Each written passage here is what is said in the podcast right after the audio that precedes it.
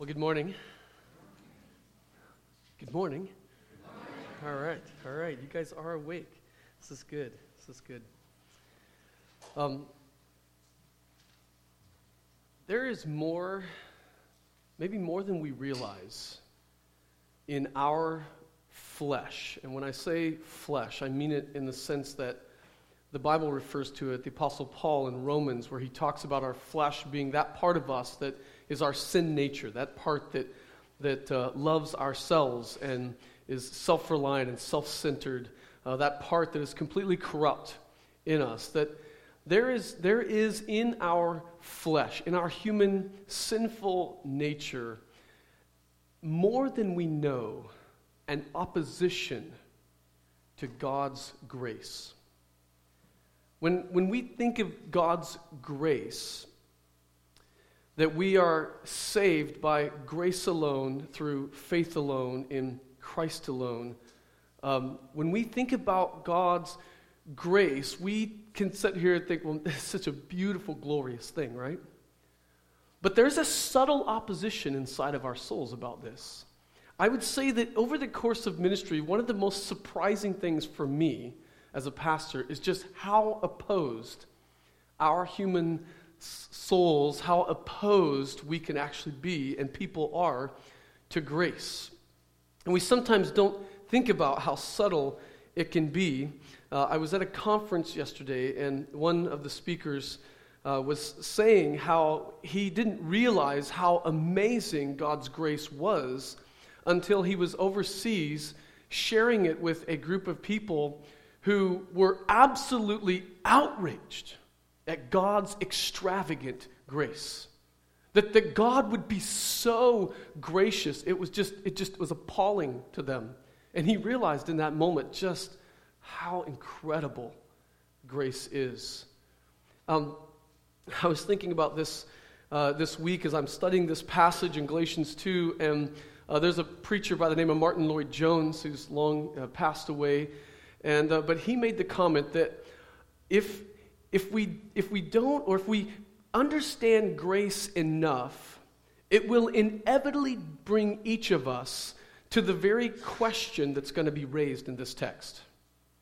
It will inevitably press into our lives so far that it will cause some objections to come up. And I was an 18 year old man when uh, I came to know Jesus.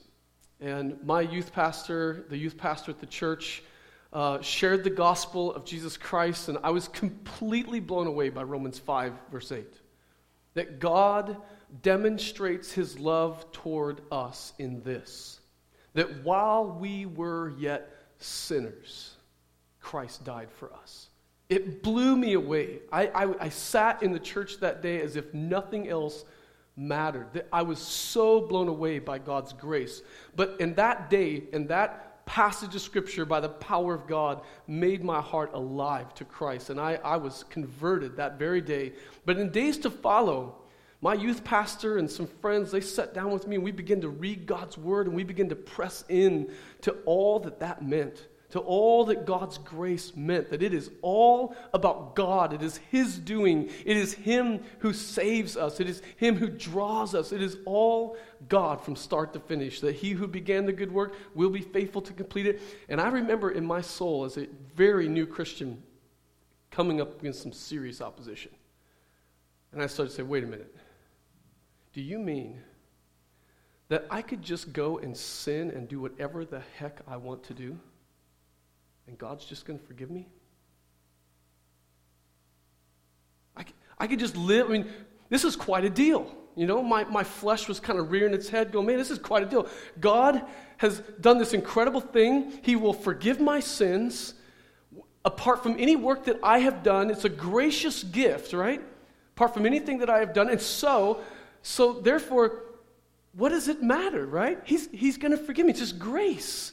And I was just thinking, man, this, number one, it doesn't make sense, but yet I was like, this is a sweet deal. This is a sweet deal. God and I could have this really cool deal. I'll do whatever I want. At the end of the day, He'll forgive me. This is great, right? Sounds sweet to you? Ironically, many of us as Christians actually don't realize just how much that's our thinking. right?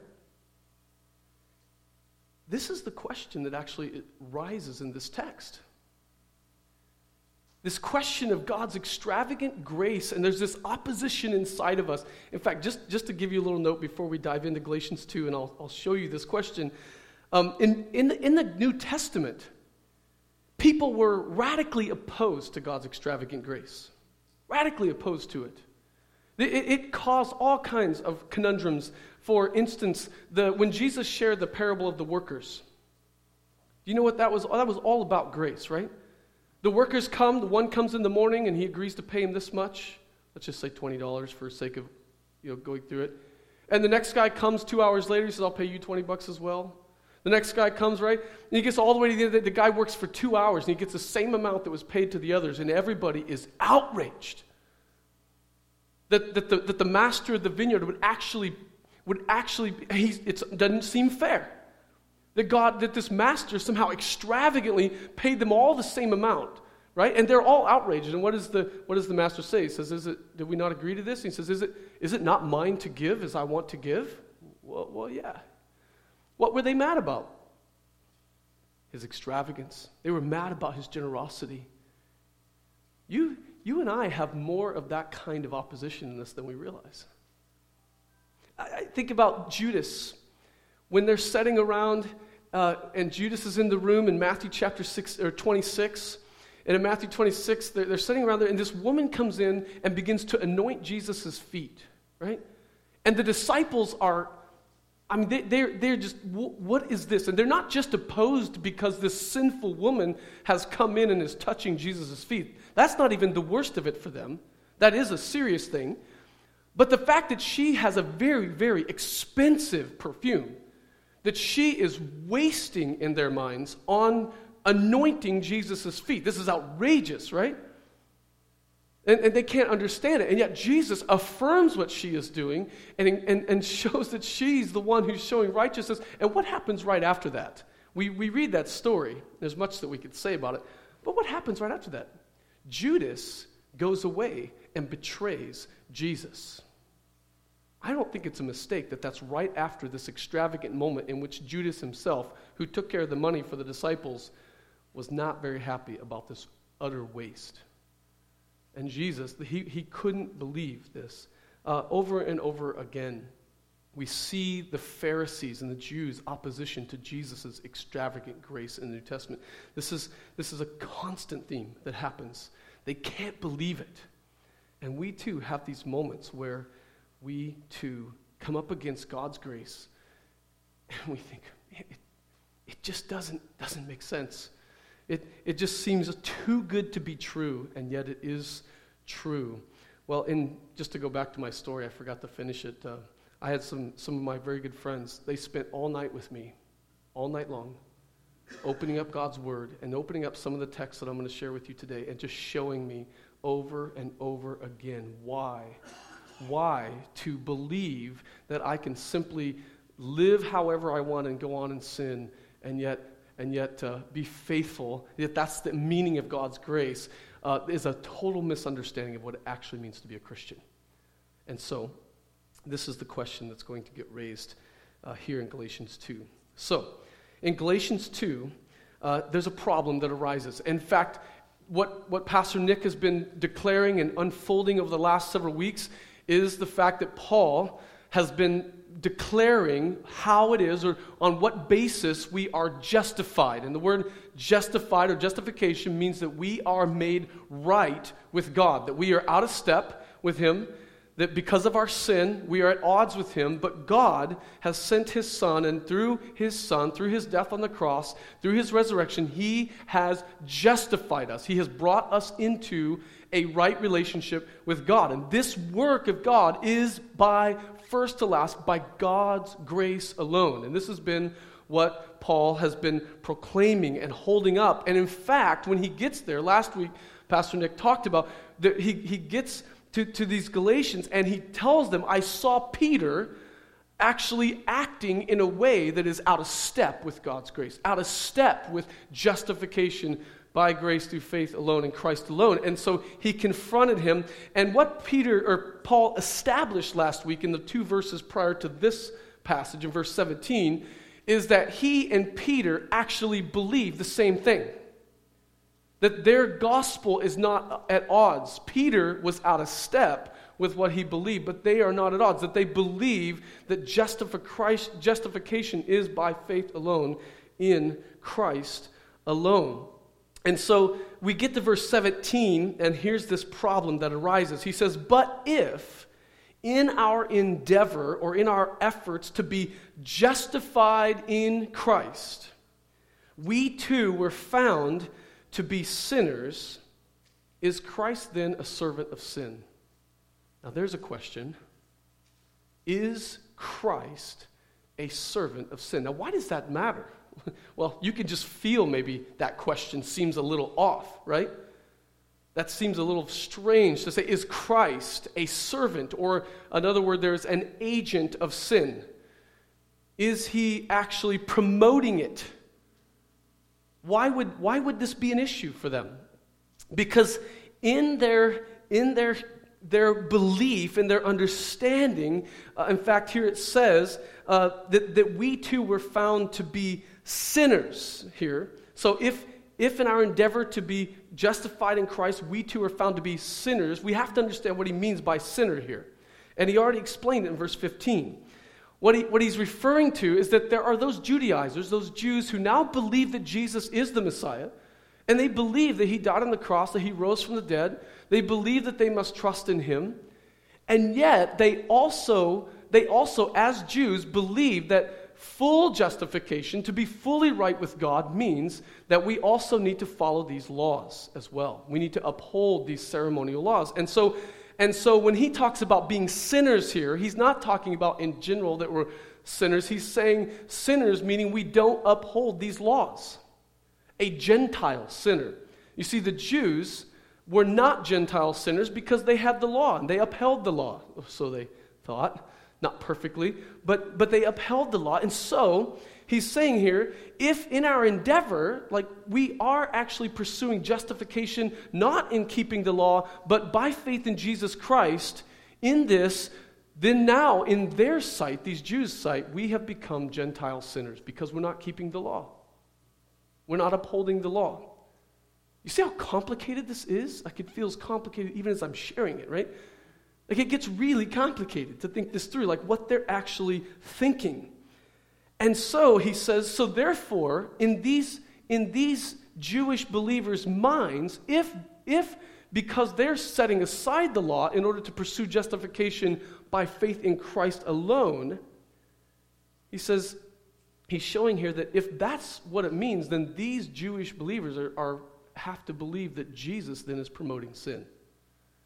Because if I'm pursuing righteousness in Christ, justification in Christ, and I'm actually sinning in their minds, then Jesus' way is, is bad. Doesn't that sound outrageous? And this is exactly what Paul says outrageous. He says, absolutely not. This is not what's going on. This is not the case. Um, he, and so he goes on to explain here and actually give some support that'll hopefully make a little sense of this passage for us. Why is his affirmation or his assertion to say absolutely not, which is actually an extremely powerful, forceful not. He's saying here in English we say certainly not, but it's like it's like he's saying it on, on his tiptoes, you know, absolutely not. like heaven forbid, we would say. Like, you know, uh, we, we, there's just no way. He's, he's frustrated, in fact, and he's, he's absolutely outraged by the thought that these people would think that pursuing justification in Christ alone would make Christ a promoter of sin and make me a sinner. He, he can't believe that they would even suggest such a thing. And in fact, um, he says here two supportive clauses, which are started by the word for, these connective, uh, these connectives here. He says, for, this is not true, for if I rebuild what I tore down, I prove myself to be a transgressor. If I rebuild what was tore down, I prove myself to be a transgressor. Let me just make a statement here, and then I'll help us understand the law a bit. I think that'll make some sense. He's, the reason why he's opposed to this, he says, is that this, that is pursuing Christ, justification in Christ, this does not make Christ an agent of sin, because Paul's going to say it's not sin to be a sinner in this sense. You like that? No, you don't, because it's very confusing.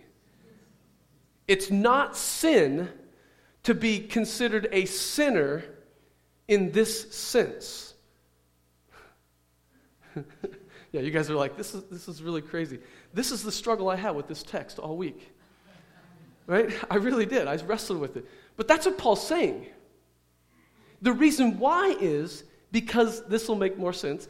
It is not sin to lean wholly on Christ for your justification instead of leaning on the ceremonial laws of circumcision.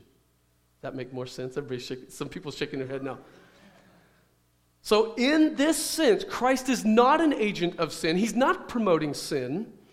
And because it's not sin to be a sinner in this sense, because it's not sinful to wholly uh, trust or, or to, to lean wholly on Christ for your justification instead of the ceremonial laws. You see, the problem was is that they misunderstood the law in the Old Testament. These Jewish, uh, quote, Christians who believed Jesus was the Messiah, that he died on the cross, was resurrected, they had a wrong view of the law, just like the Pharisees had a wrong view of the law. They actually believed that the law was a means of their becoming right with God. And that's not what the law ever was for. And let me give you an example that I think will help us understand this. Um, God in the Old Testament gave the law like a set of railroad tracks. So the, just think of the law for a minute. It's a set of railroad tracks. The law is the tracks. The tracks, the, the nails, the railroad ties, that's the law. And, and in, this, in this picture, the engine that sets on those tracks is the grace of God. And it's that engine that, that God's grace, through the power of His Spirit, that pulls us along on the course of obedience and sanctification in the Old Testament. This is the purpose of the law. And so, so we have the law, we have this engine of God's grace that pulls us along, and the connecting couplers that hold the that tie the car to the engine is faith. Does that make sense? So you have the law, that's this, this guide, these rails, this, these fences, that, and we have this engine, which is God's grace, which pulls us along. Deuteronomy chapter 8, you could read this. And then you have this faith, faith in God, is the coupler that ties us, or ties the cars to the engine and pulls it along towards obedience and sanctification. That's, that's the picture of the law. So, in the Old Testament and the New Testament, throughout all of history, the only way a person is justified, made right with God, is by grace. It is by God's work of grace, even in the Old Testament. The law was never intended to be a means of justification. But here's what they did, and here's what these people in this text are doing. They, they actually ripped up the track. They ripped it up, the nails, the railroad ties, and the, and, the, and the, the, the spikes, everything. They rip it all up, and they have stood it up against heaven as a ladder as a means of actually climbing and working their way towards God to be accepted and be, to be received into heaven. Now, that illustration seems utterly absurd, doesn't it? You don't ever think of somebody actually ripping up railroad tracks and leaning them up and using them as a ladder. It's, it's just as absurd of an illustration as it is to think that one could be justified by works of the law. This is what Paul is trying to help them see. Heaven forbid. And what Paul says here in verse 18 that he has tore down is it's the ladder that he's tore down. It's this, this belief that, that it is actually, uh, we can actually get accepted by God by works of obeying God's law. He's saying this is utterly absurd.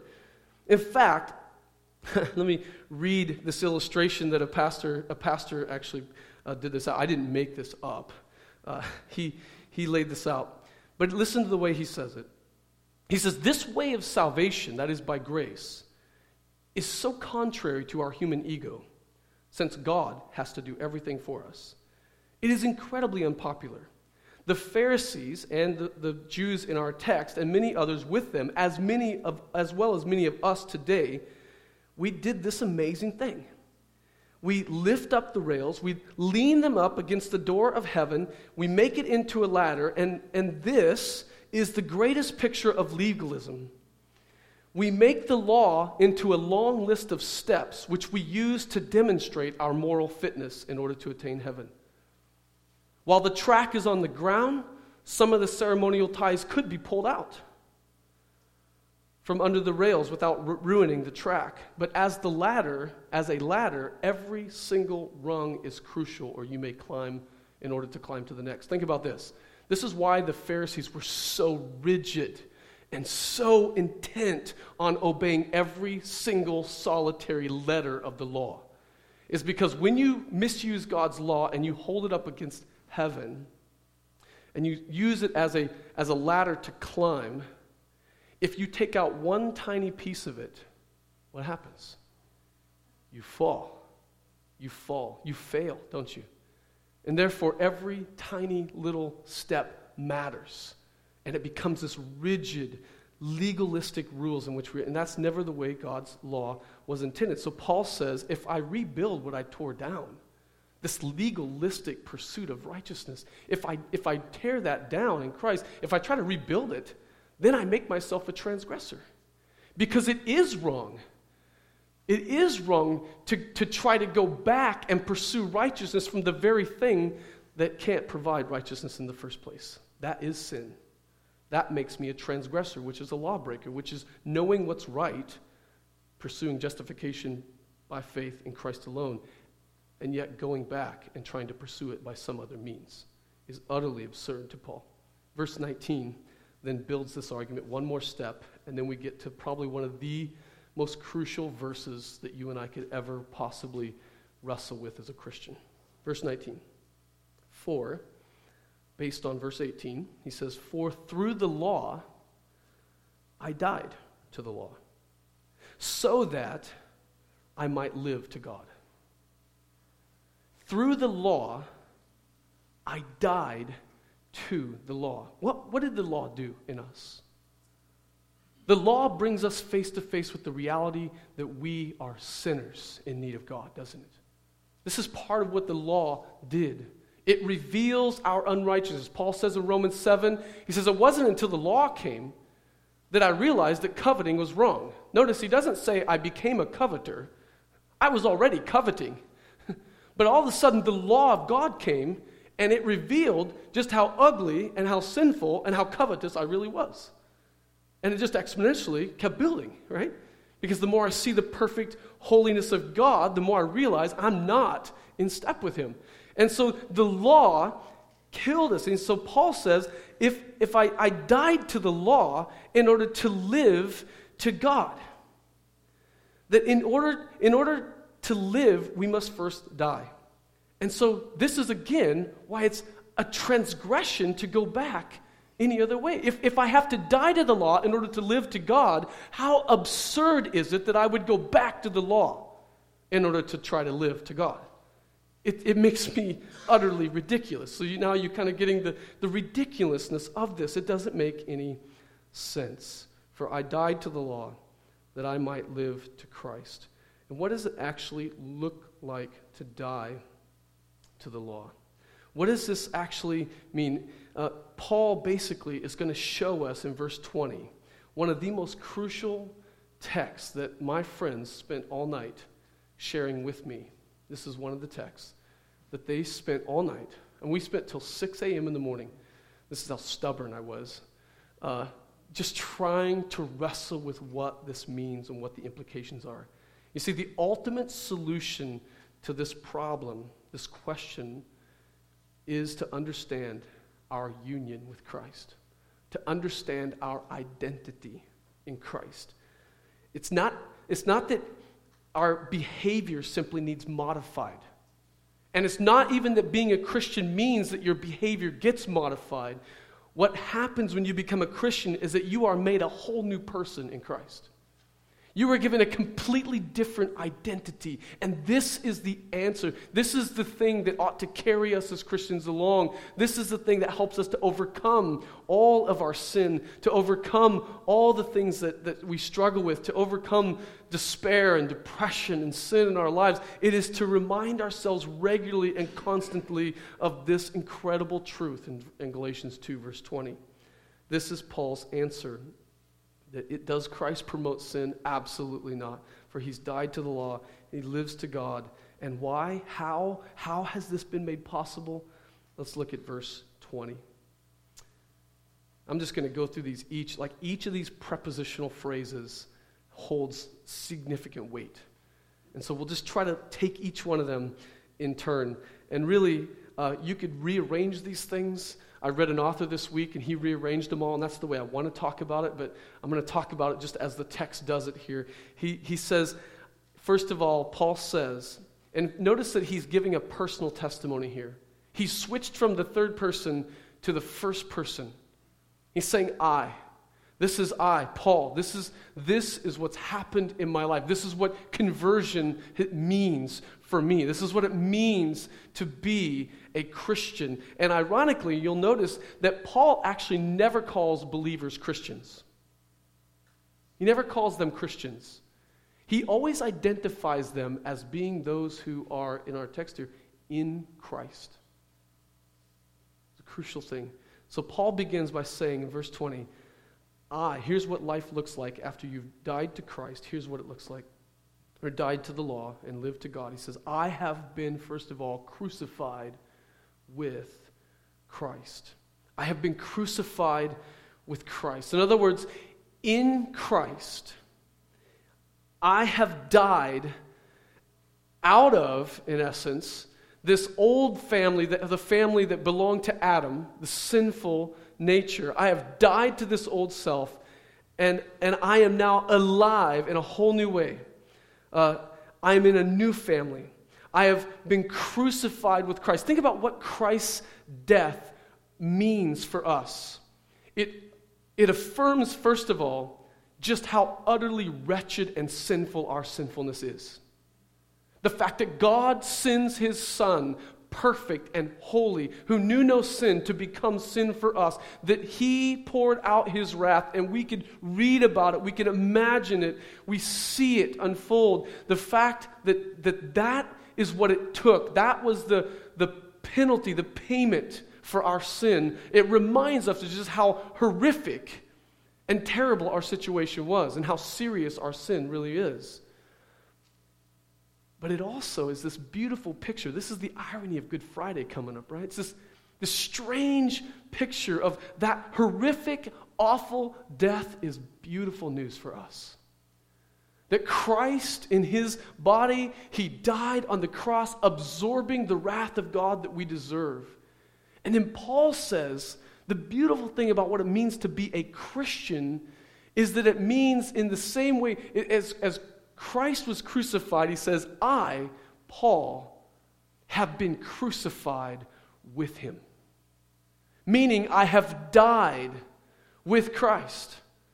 That as I am united to Christ, and we're going to talk about how that happens in a minute, as I am united with Christ, it's not as though we go back in time and actually die with him in that sense, but his death is my death. He died and removed the curse of the law, and therefore in Christ I too have died to the old self, and the curse has been removed. This old me has been removed and taken away. This is great news. I have been crucified with Christ. The part of you and me, uh, this self reliant, self confident uh, person that cannot stand at the foot of the cross, it's killed. The part of us which loves to display our power, that loves to climb the moral ladder, dies at the cross. And so, as Christ died, we too have died. The old Chris is dead. But he doesn't stop there. He says the implication of this is it is no longer I who live. I live, but it's no longer the I who lived prior to Christ's death. It is no longer I who lives, but Christ lives in me. This is, this is a beautiful truth. This is conversion. This is what it means. This is our testimony, every one of us. That we have been crucified with Christ. I no longer live, but Christ lives in us, in me. That's conversion. A Christian isn't someone who simply believes the teachings of the Bible in your head. Satan believes that. That's not what it means to be a Christian. To simply believe everything that the Bible says is not a Christian. That might surprise you, but it's not. Satan believes all of that, the Bible says. It's much deeper than that, much deeper than that. A Christian is someone who has died with Christ whose stony, hard heart has been killed, whose pride has been put to death, whose stubbornness has been broken, and now is not only been mastered by Jesus Christ, but this very Christ who has died on the cross, has been raised from the dead, lives inside of us. He is in us. Um, let me just share with you many verses that I think beautifully portray this. Listen to the words of these verses. I have a whole string of them. I think they're going to be on your screen.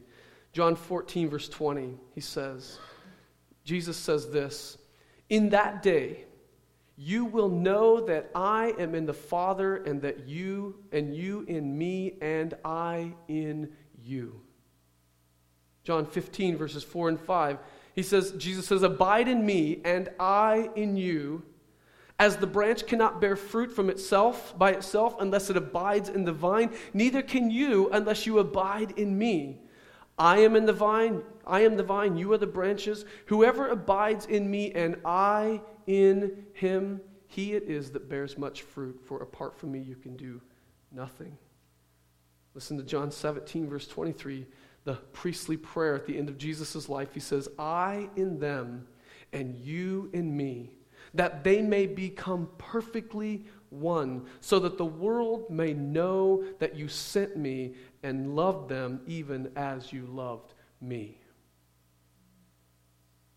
Colossians 1:27 is a beautiful text. He says to them, the church, God chose to make known how great among the Gentiles are the riches of the glory of this mystery. And what's the mystery? Christ in you, the hope of glory. Christ in you, the hope of glory.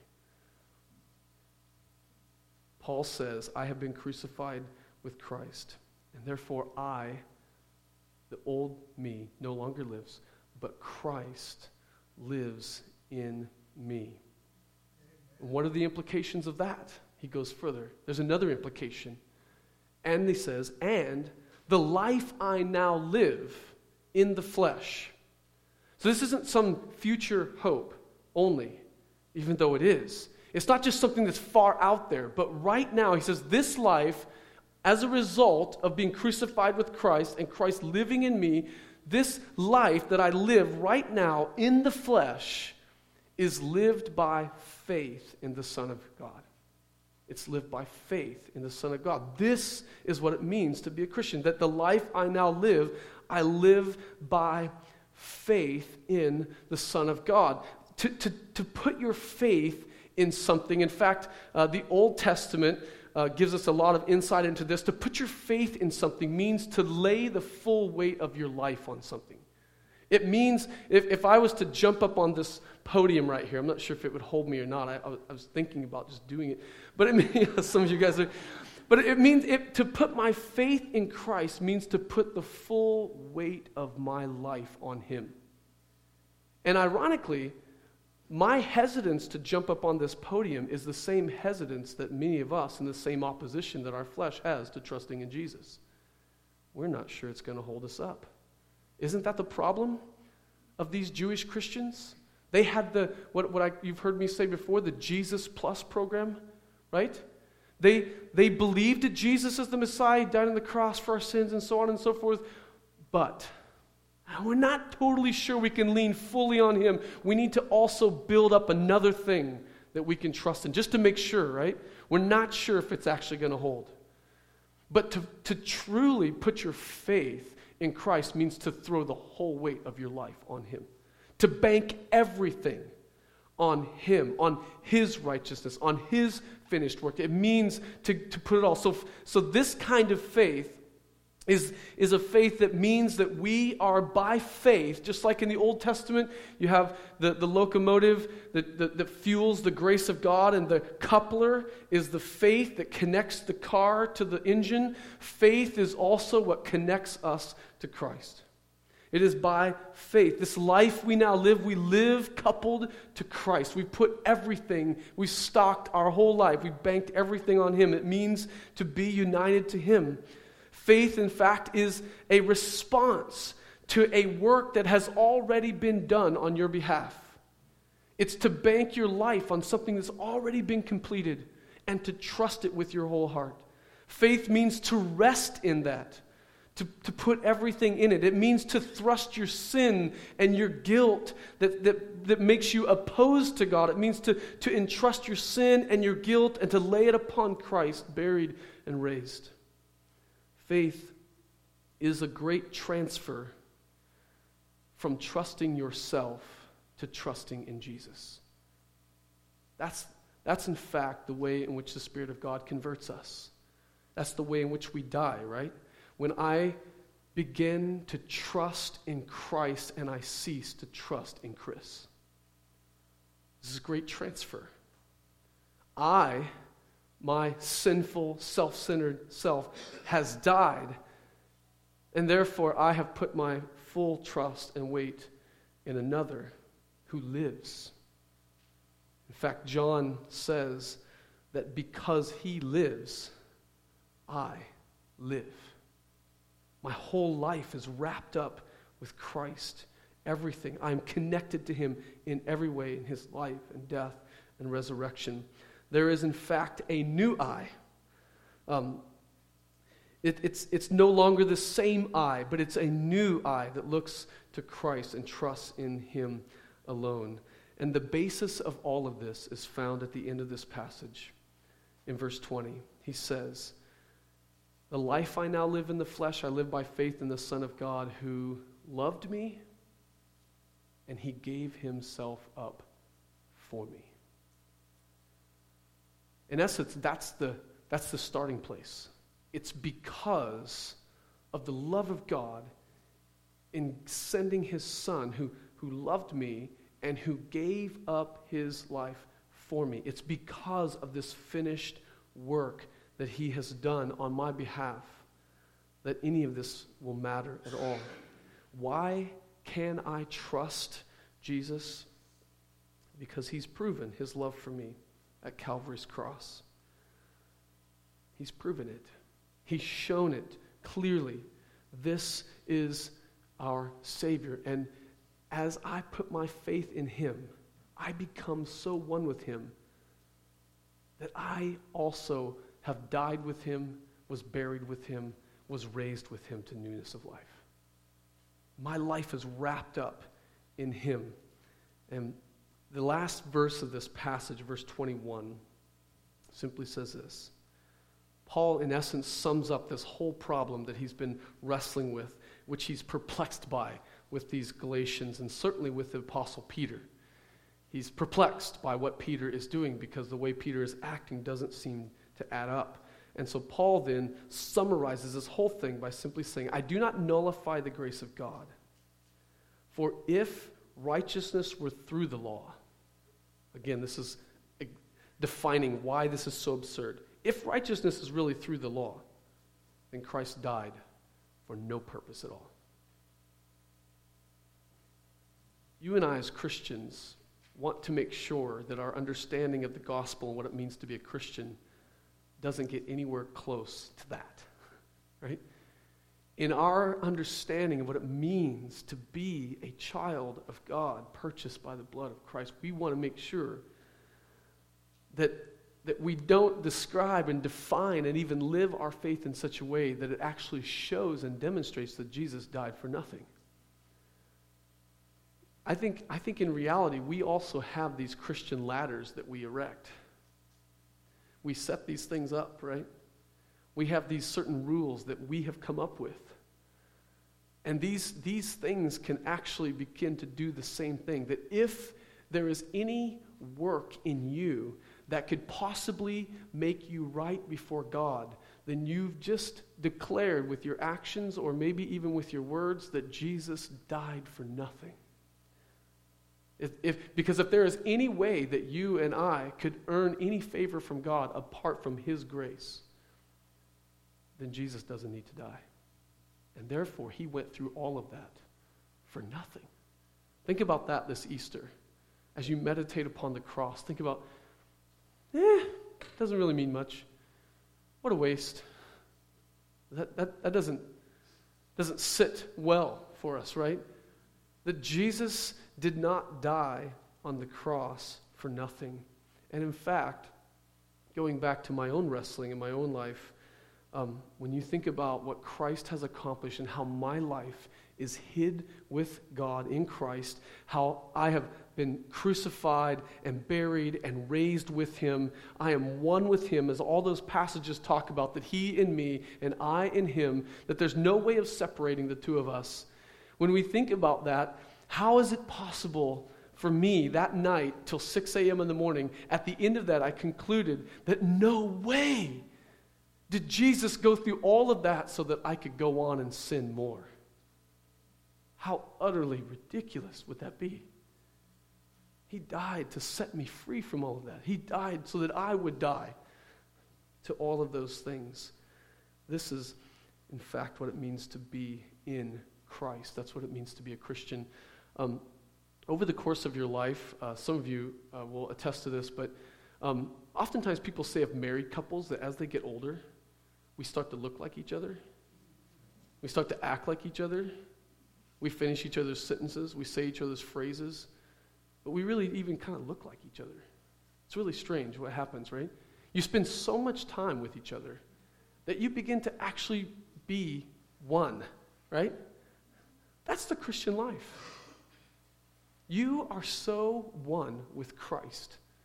And as you, as you, over the course of your life, as you are with Him, in Him, as, as, as He works in your life, the, the aim is, is that you will just look more and more and more like Him. Because your identity is ultimately found in Him and Him alone. It's wrapped up in Him.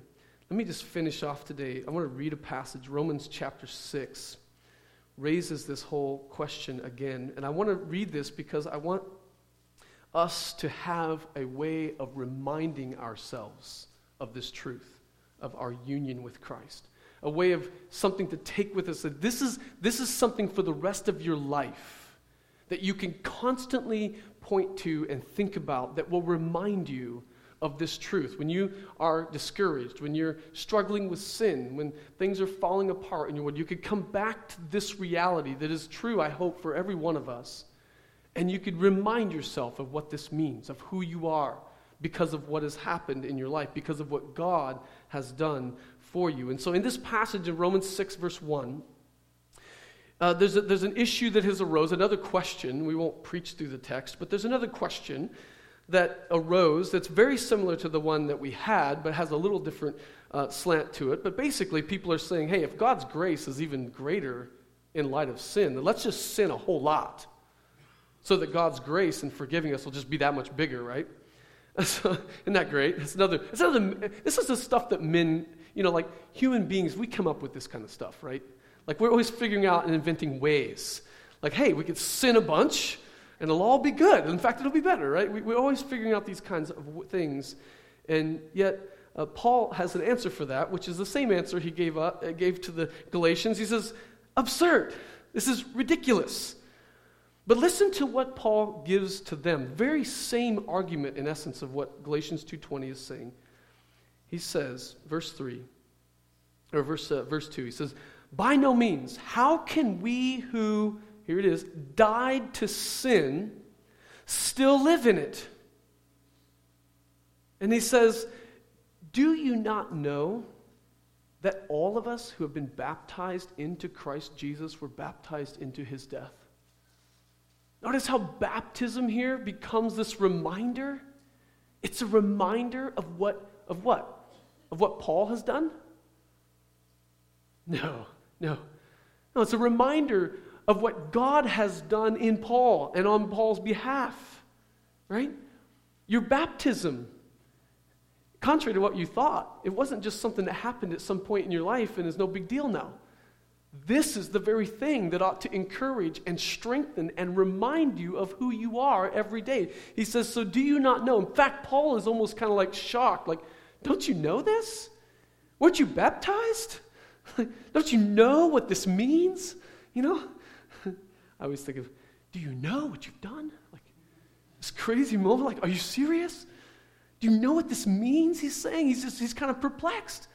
He says, not only were we who were baptized, we were baptized into his death. As we became one with Christ in his death. But not only that, verse 4, we were buried, therefore, with him by baptism into death. So we, we are, we were we died with him, we were crucified with him, we were buried with him, right? This beautiful picture. And then he goes on to say we were, we were buried with him, therefore, in baptism, into death, in order that, here's the purpose, just as Christ was raised from the dead.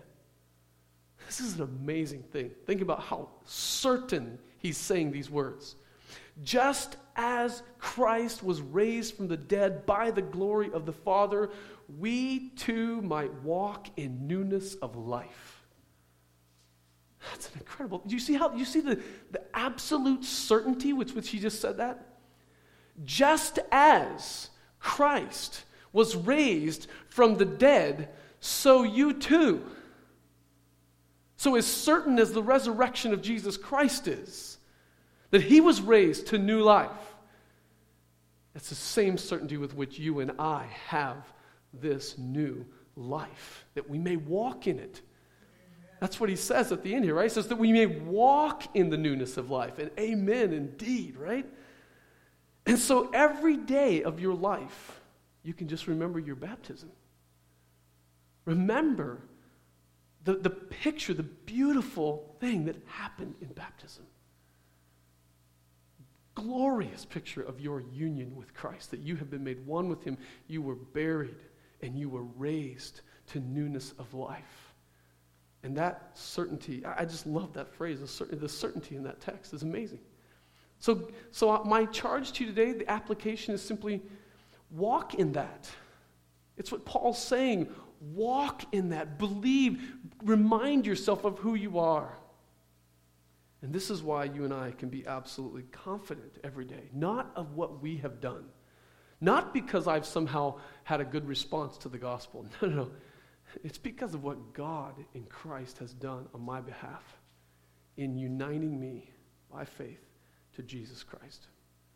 And so, be encouraged as a church, be encouraged as an individual, be strengthened. If you're struggling here this morning, if, if you're depressed and discouraged and down, if things have not turned out the way you thought they were going to turn out, know this truth bring yourself to this truth to go, this is who I am.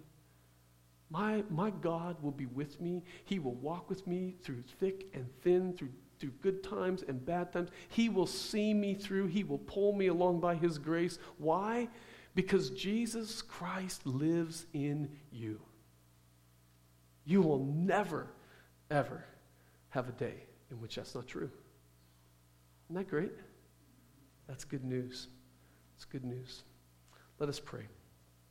Heavenly Father, um, I pray that we here today would be encouraged and strengthened by the truth of this word. That we today would live our lives in light of our union with Christ. That just as Jesus is one with the Father, so we are one with him. And that no more could he deny us than he could deny his very self. And God, I pray that this reality would affect every aspect of our lives. And in fact, it does. It can't be true in us if it hasn't affected us. That we have a whole new life that you have called us into as a result of this gospel. And so, God, I pray that your grace and our understanding of your grace through faith, this, this relationship that we have with Christ, that we have been justified in Christ alone, that these truths would press even deep, more deeply into our lives, and that we would be strengthened by them for your glory, for your sake. And Father, we pray this in your name. Amen.